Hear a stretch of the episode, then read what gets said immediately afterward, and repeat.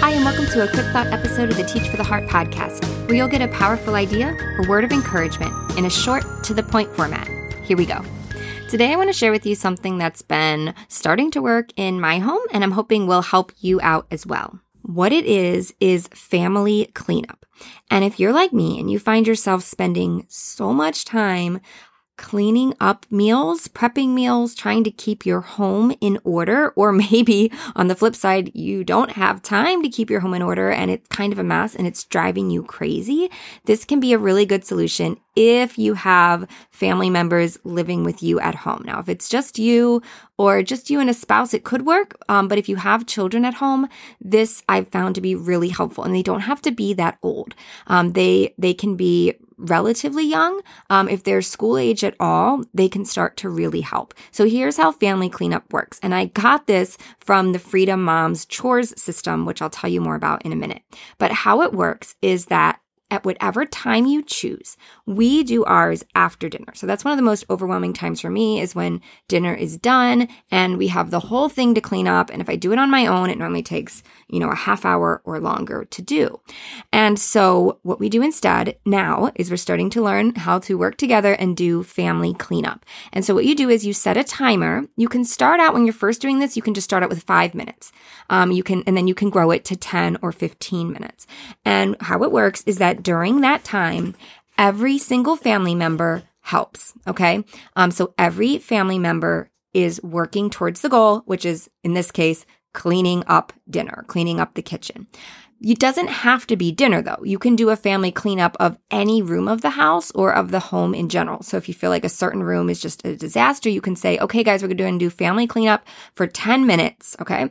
And you set the timer and then you simply tell people what to do. You know, so and so, you know, start clearing the table. So and so vacuum the floor. So and so, um, do this. And I found it's been really interesting. Um, I have a seven year old and he's able to vacuum the floors. Um, my five year old, my six year old rather, has been clearing the table and starting to learn how to load the dishwasher. And even your younger, if you have younger kids, my three year old, um, I simply give her a rag and tell her some things to wipe down, which is helpful. You know, wipe down the, the edge of the, the front of the stove, the front of the fridge, um, you know, wipe down baseboards, wipe down cabinets. Mean, there's always something that can be wiped down. They can't really hurt anything with a damp cloth. Um, so just, I just give it to her and let her kind of go to town. And it's been really amazing. This has helped in a couple ways. Number one, a lot gets done quickly. It's amazing how much can get done in five or 10 minutes when you have multiple people working together. And then number two, it just is very mentally uplifting for me. It feels like I'm not stuck doing this all on my own. I have a team behind me that's willing to help. Now I say willing to help.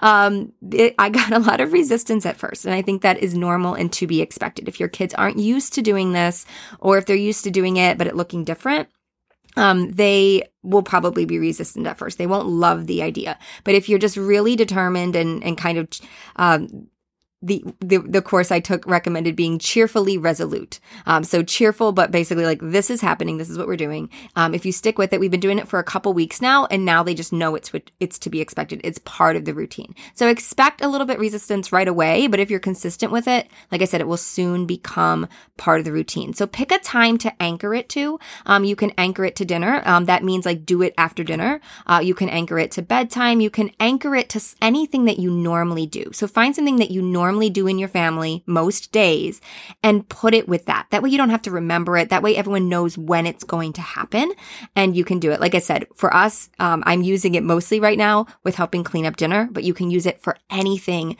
in your house. So start by thinking, what is the most frustrating area of my house that I feel like we can't ever keep clean? And start with that. Say we're going to do this every day. We're just going to spend five minutes working on this room and, and trying to keep up with it. And then over time, you can expand it from five minutes to 10 minutes, 10 minutes to 15 minutes if you want. Um, and you can add family cleanup times all throughout the day.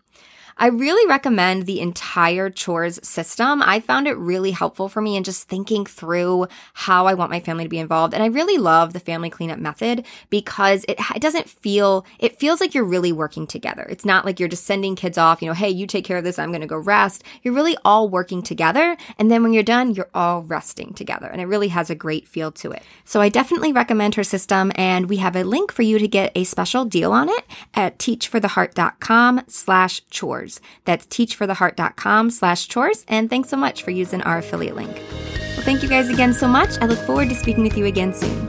In the meantime, keep growing, keep trusting. You really are making a difference.